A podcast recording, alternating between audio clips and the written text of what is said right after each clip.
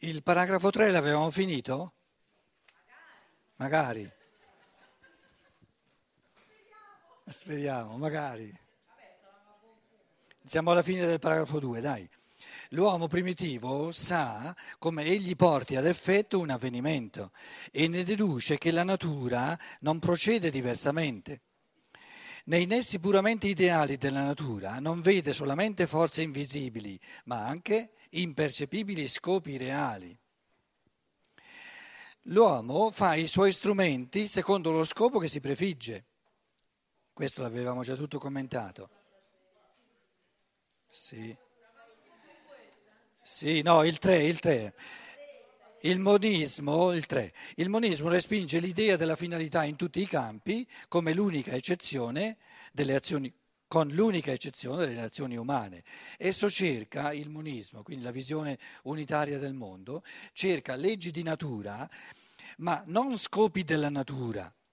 Gli scopi della natura sono assunti, presunzioni, eh, diciamo, astrazioni arbitrarie, come le forze impercepibili ma anche come le forze impercepibili, punto, ma anche scopi della vita che l'uomo non si ponga da sé sono, dal punto di vista del monismo, presunzioni infondate, assunti senza fondamento.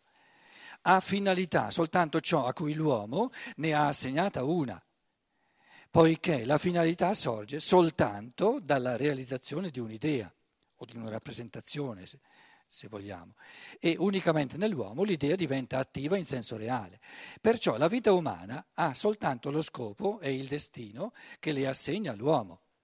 Alla domanda quale compito ha l'uomo nella vita?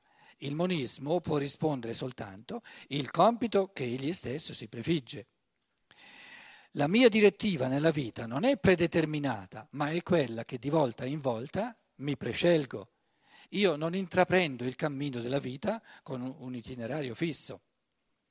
4. Soltanto attraverso uomini le idee possono essere realizzate finalisticamente, in quanto concepite come scopi. È dunque inammissibile parlare di idee che, prendano, che prendono corpo per opera della storia. Tutte le frasi come la storia è l'evoluzione dell'uomo verso la libertà, oppure la storia è la realizzazione dell'ordinamento morale del mondo e simili, non si possono sostenere dal punto di vista monistico, la storia. Allora, la storia dovrebbe avere, la signora storia dovrebbe avere dei fini, quindi delle rappresentazioni, ma la storia non è un uomo. Soltanto l'uomo può avere delle rappresentazioni che operano in lui in quanto fini da raggiungere. Allora qualcuno diceva, in fondo, ma qual è allora la differenza tra la pianta, di cui c'è il concetto completo, con tutto il ciclo, qui, qui il ciclo della pianta, c'è tutto, qui la, la radice, eh, radice, fogli, foglie, eh, fiori, tutto il ciclo.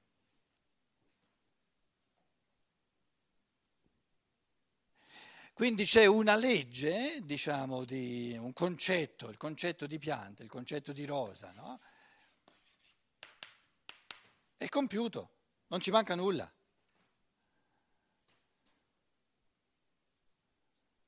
E qual è il concetto di, il concetto di rosa? È che tutti questi elementi sono strutturati organicamente, è un organismo vivente. Non se ne può togliere nessuno.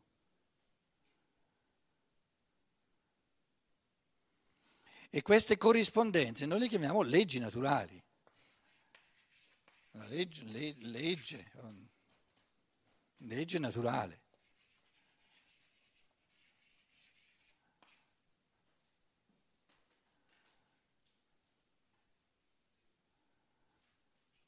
E fiori, radice, fio, foglie e fiori. Sì, il ciclo totale, ciclo, ciclo totale.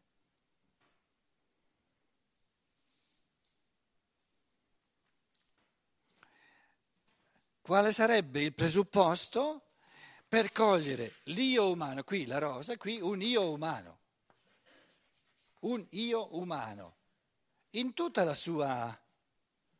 dovrei avere, quindi qui l'inizio, la fine, è tutto presente, è, è, è una unità organica.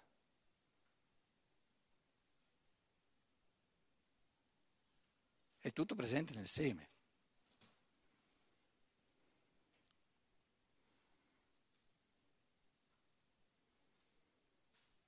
Il fenomeno umano ha di assolutamente diverso che è arrivato soltanto a metà.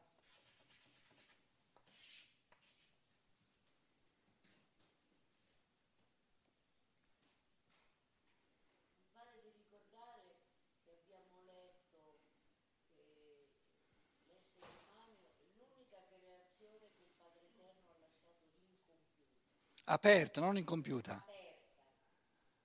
Non incompiuta.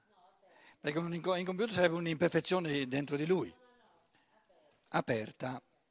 Allora, l'io umano, in quanto legge evolutiva, il logos, nella mente del logos, se vogliamo, no?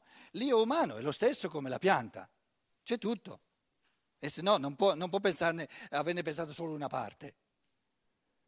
Sarebbe come, come, un organismo umano, un corpo umano di, di cui c'è soltanto metà. No, allora non è un corpo. O c'è tutto o non c'è nulla. Com'è? Quindi c'è, nella sua mente c'è tutto, c'è anche la, però a livello di potenzialità. Noi lo percepiamo a livello di realizzazione nella storia, a livello di realizzazione, a livello percettibile.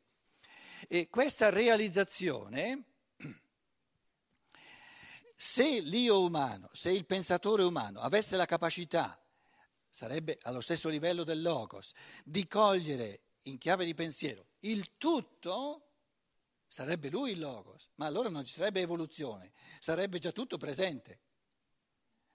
Allora il discorso che dice che l'essere umano agisce per scopi sta a dire che adesso noi siamo qui nella seconda metà, siamo diventati capaci di pensiero, di libertà, eccetera noi gli scopi sono quei frammenti di realizzazione che, eh, tentando, cercando, eccetera, no? uno scopo dopo l'altro, perché il fine finale, il fine ultimo,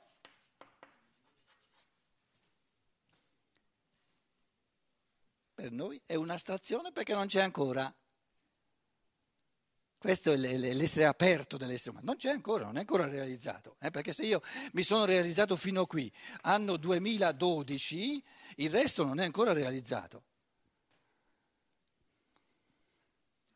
Quindi agire secondo scopi è specifico di questo spirito umano che è aperto nel senso che è ancora, eh, sta ancora realizzando se stesso. È come una pianta che finora avesse realizzato soltanto fino alle foglie, una pianta di cui non, non fossero mai sorti i fiori. E allora noi diremmo, ma, ma che, che, che pianta? Allora non è una pianta, per il concetto di pianta è che c'è tutta.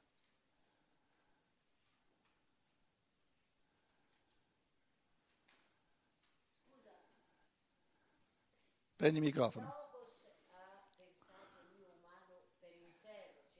Sì,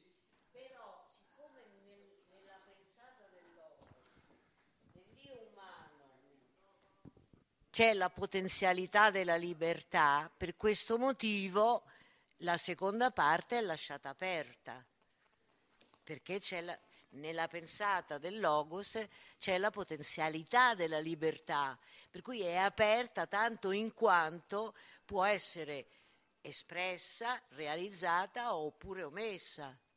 Ma non realizzata in un altro modo. Sì. Perché allora sarebbe un altro essere. Sì, sì, no, d'accordo questo, però è giusto quello che ho detto? Quindi, quindi eh, eh, cosa, sì, sì, certo che è giusto, però la domanda di dire che cosa, che cosa ti sarà dato, cosa potrai realizzare del tuo io eh, fra cento anni, la risposta è dammi cento anni. Eh certo, è logico. Perciò io vi dicevo, ognuno ha la perfezione intrinseca a ciò che è diventato finora. Un'altra perfezione non c'è. e gode nella misura in cui si realizza più che può e soffre nella misura in cui si realizza di meno di quello che potrebbe.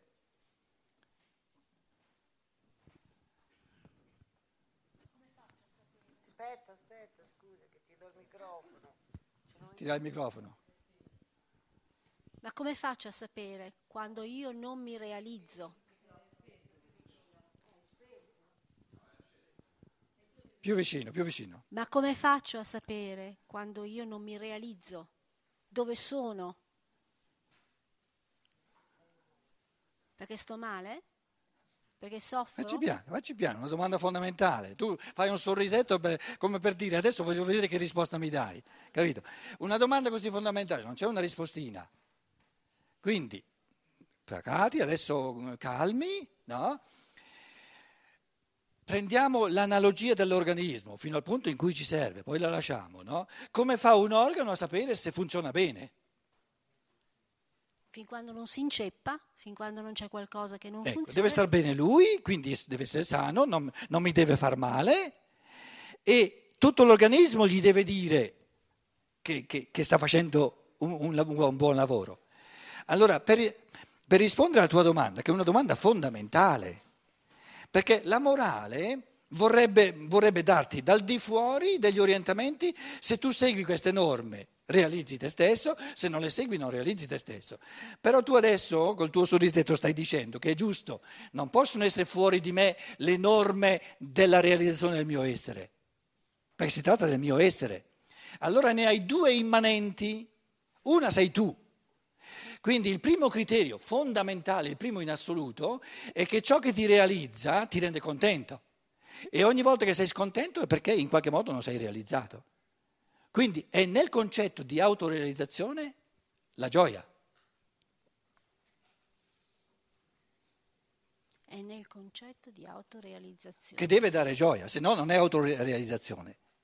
E la scontentezza mi evidenzia che non mi sto realizzando al massimo. D'accordo? Sì. Però questo criterio non basta perché potrebbe essere illusorio. Uno, uno può essere contento anche eh, sbaffando e, capito, essendo egoista. Allora c'è l'altro, l'altro criterio fondamentale che però non è esterno a te, che è il tuo organismo. E il tuo organismo qual è? L'umanità. Perché tu sei un membro nell'umanità. Allora il tuo organismo, che non è una norma morale al di fuori di te, ma che ti fa parte perché tu sei dentro in questo organismo, ti dice, guarda che il tuo comportamento, il tuo modo di essere è bello, ci- lo vediamo come armonico perché ci- ci- beh, tu esprimi dei talenti che corrispondono ai nostri bisogni, allora nella misura in cui le persone sono contente con te, è un altro criterio per dirci, vabbè, vabbè continua così.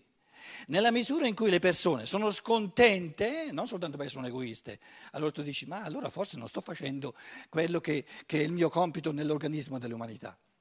E se uno segue questi due criteri fondamentali, che sono puliti, io come membro, quindi devo trovare la pienezza mia, e il concetto di pienezza è che dà gioia, perché una cosa fatta bene, una cosa realizzata dà gioia, capito? Quindi devo vedere quali esperienze mi danno gioia e quali esperienze mi danno tristezza. Quindi la gioia e la tristezza. Nel Vangelo di Giovanni no, la categoria della gioia è una di quelle più fondamentali, perché non è una norma esterna, ma è insita all'essere. Quindi la gioia è l'esperienza della pienezza, eh, di più non c'è.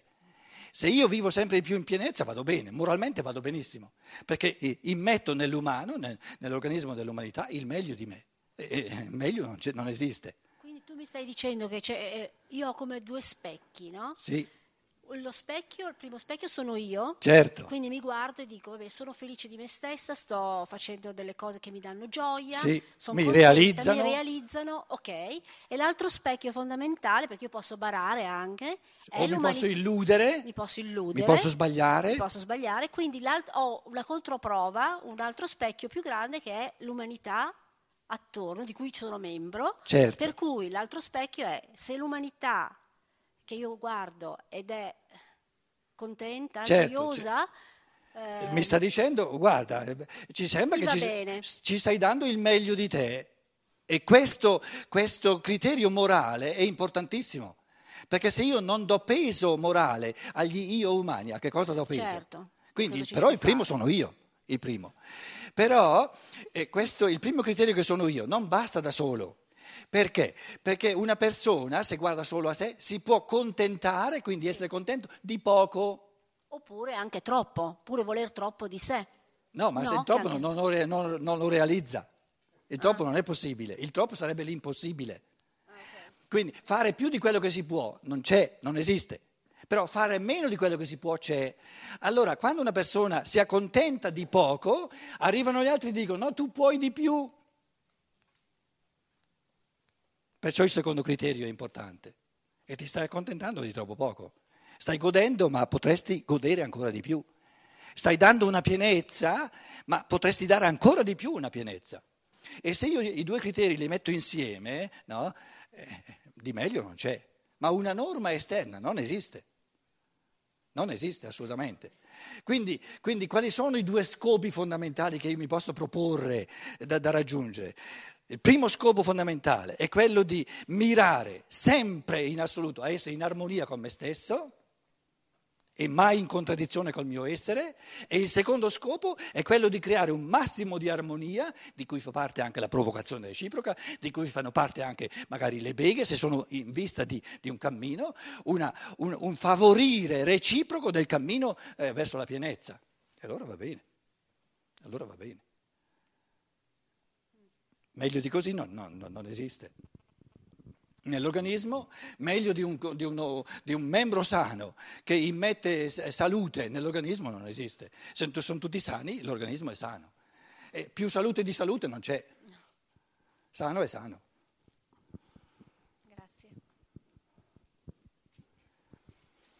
Eh, con questo non è detto che questi due criteri siano facili, eh, questo non è detto, l'umano è complesso, però proprio perché è complesso è importantissimo avere dei criteri fondamentali, però chiari nel pensiero. Perché se io non ce li ho chiari, mi lascio, rica- mi lascio ricattare dalle norme che mi dicono da di fuori, tu devi proporti lo scopo di fare questo, di fare quest'altro, di, di, di, di, di, di- di obbedire a questa legge, eccetera, eccetera, tutto dall'esterno, è cosa che non mi- non mi realizza.